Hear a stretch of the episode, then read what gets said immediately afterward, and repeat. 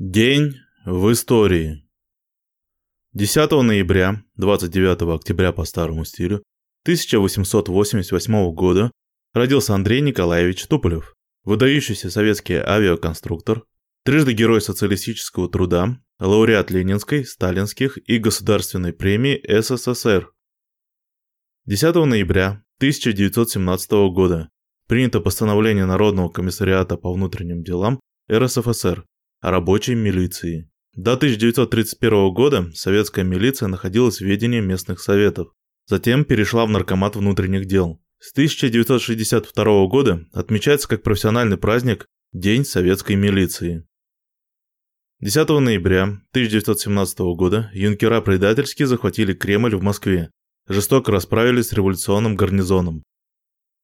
10 ноября 1918 года Владимир Ильич Ленин написал работу Пролетарская революция и ренегат Каутский. В этот же день опубликован первый советский кодекс законов о труде. 10 ноября 1919 года родился Михаил Тимофеевич Калашников, выдающийся конструктор стрелкового оружия, создатель известного во всем мире автомата своего имени, дважды герой социалистического труда, герой Российской Федерации, лауреат Ленинской и Сталинской премии. 10 ноября 1919 года Колчаковское правительство во главе с премьером Петром Вологодским эвакуировалось из Омска, сам же Колчак покинул Омск в ночь с 12 на 13 ноября.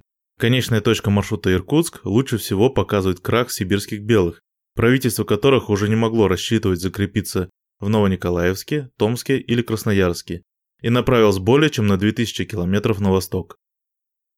10 ноября 1927 года, по случаю 10-й годовщины Великой Октябрьской социалистической революции, в Москве открылся Всемирный конгресс друзей СССР.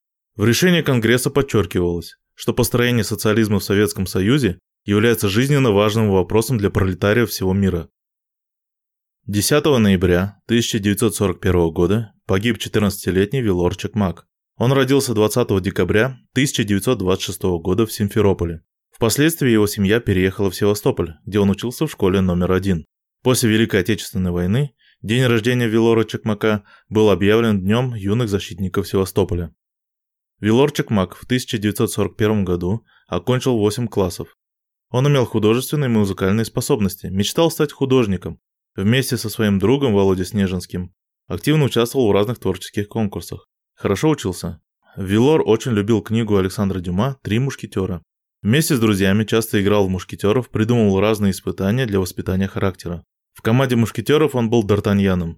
Вилор был отзывчивым и благородным человеком. Старался помочь тем, кто нуждался или был в беде. Когда началась война, старший товарищ Вилора, уходивший на фронт, оставил ему овчарку по кличке Ральф, а в августе 1941 года с этой овчаркой Вилор ушел в партизанский отряд, стал разведчиком. Погиб Вилорчик Мак в районе деревни Алсу под Севастополем. 10 ноября 1941 года он был в дозоре. Первым заметил приближающихся к партизанскому отряду фашистов. Выстрелом из ракетницы предупредил свой отряд об опасности, а сам принял бой с наступавшими гитлеровцами. Вилор дрался до последнего патрона. Когда стрелять было уже нечем, он подорвал себя и солдат противника гранатой. Его последние слова были «За родину, за родной Севастополь». Посмертно награжден медалями за оборону Севастополя и за боевые заслуги. Имя Вилор обозначает аббревиатуру Владимир Ильич Ленин, Октябрьская революция.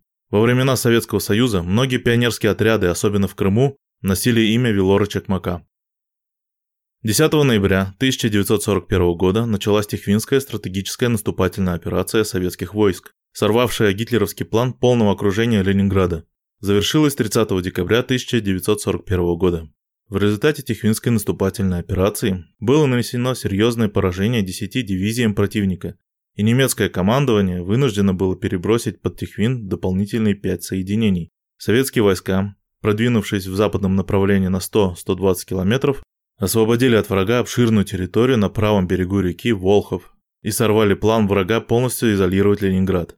Контрнаступление под Тихвином сковало силы группы армии Севера и не позволило немецкому командованию перебросить ни одной дивизии из ее состава на усиление своих войск под Москвой. В то же время, развернувшееся в декабре 1941 года контрнаступление Красной армии под Москвой способствовало окончательному поражению ударной группировки группы армии «Север» в районе восточнее реки Волхов. В боях проявились стойкость и массовый героизм советских солдат. Только в составе 4 и 52 армии 1179 воинов было удостоено правительственных наград, 11 из них получили высокое звание Героя Советского Союза. 10 ноября 1970 года в Советском Союзе был осуществлен запуск автоматической станции «Луна-17», которая впервые в истории доставила на поверхность Луны самоходный аппарат «Луноход-1», который управлялся с Земли и путешествовал по лунной поверхности 11 месяцев. Таким был день 10 ноября в истории.